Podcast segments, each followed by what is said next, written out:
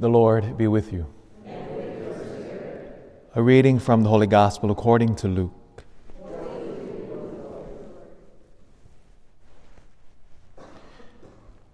That very day, the first day of the week, two of Jesus' disciples were going to a village seven miles from Jerusalem called Emmaus. They were conversing about all things that had occurred.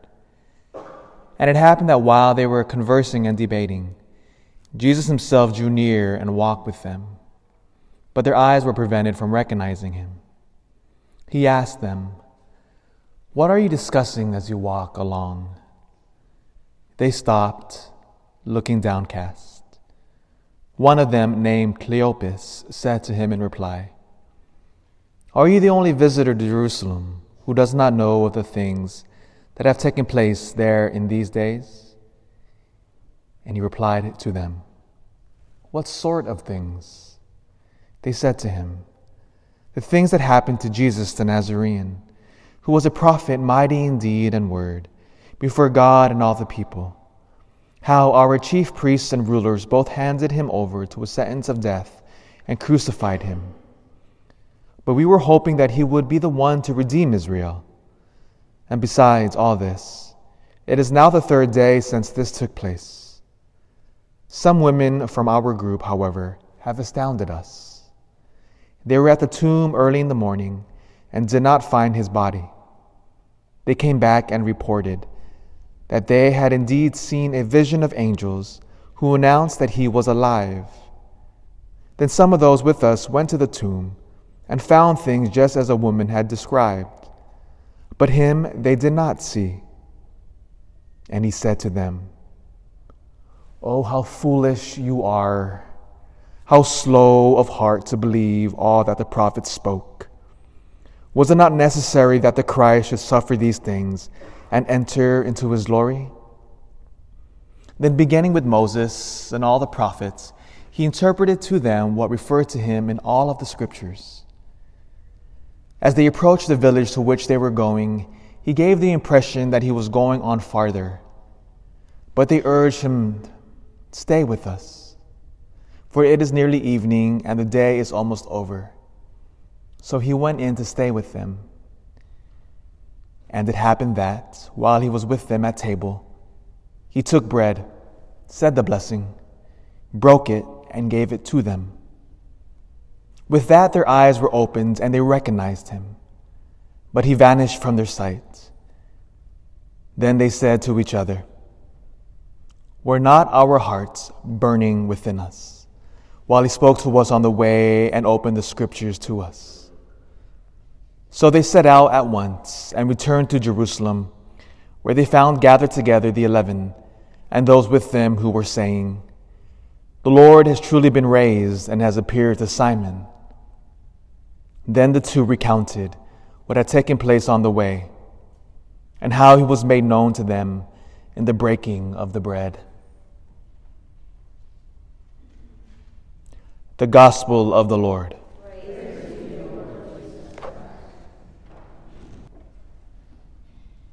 The story of the road to Emmaus, the two disciples walking, is one of the most famous accounts of the resurrected Jesus. Now that we're in the time of, of Easter, this story teaches us a lot of what's to come.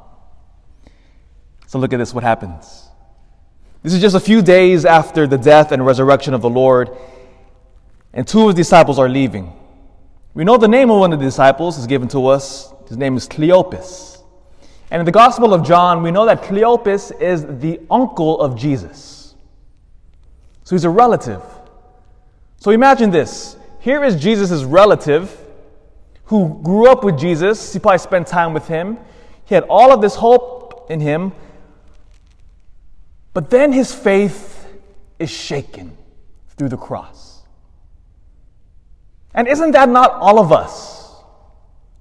You see, it is, it's, it's easy to be Christian, and then when we walk, especially we received, gosh, I don't know the exact number, but some, just dozens of people on, on the Easter Vigil who came into the church.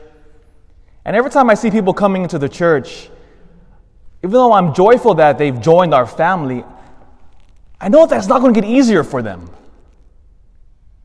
Because Jesus does not promise us, oh, now that you're Christian, life is an open highway. oh no. They just started. Cleopas, the uncle of Jesus Christ, loses his faith. So much so that he said when they, when they encounter, they still don't know that it's Jesus on the road. He says, Don't you know what happened to Jesus the Nazarene? That title right there shows how much he's already lost his faith. He says, Jesus the Nazarene, which is a human title. Jesus from the city of Nazareth, rather than Jesus the Messiah. You see the difference there? If I say Jesus the Nazarene, he's just a man. If I say Jesus the Messiah, the Meshiach, he is a long promised one. But sadly for Cleopas' very uncle, the cross shook him to the core, and he no longer believed, and he was walking away. Oh, the temptation.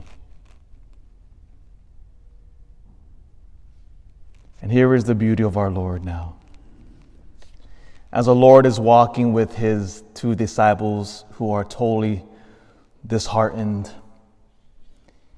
he begins to explain to them sacred scripture.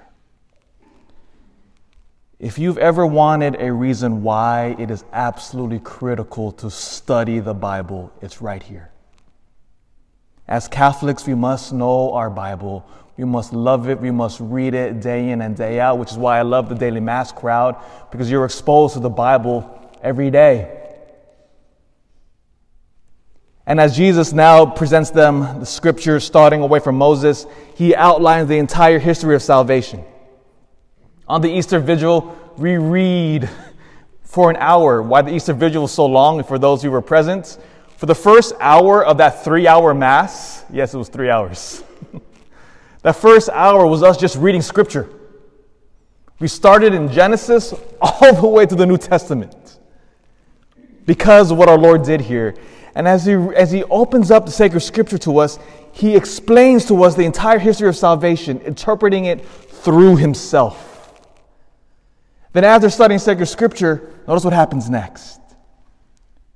Their eyes will begin to open. And in this beautiful line, and as Catholics, ah, we should immediately recognize the Holy Mass. It says that when Jesus took the bread, blessed it, broke it, and gave. The four steps of the Holy Mass. And you see this, this dynamic, this four step dynamic in the Acts of the Apostles as well, and in the early church. Jesus took the bread, blessed the bread, broke the bread, and gave it to them. That's Eucharistic early church language for the Holy Mass. What's going to happen next when I, when I shift to the altar and I'm done yapping at all of you? I'm going to take the bread, then I'm going to bless the bread. Notice my hands at the epiclesis, we call it, when they call down the Holy Spirit. Then I'm going to break the bread,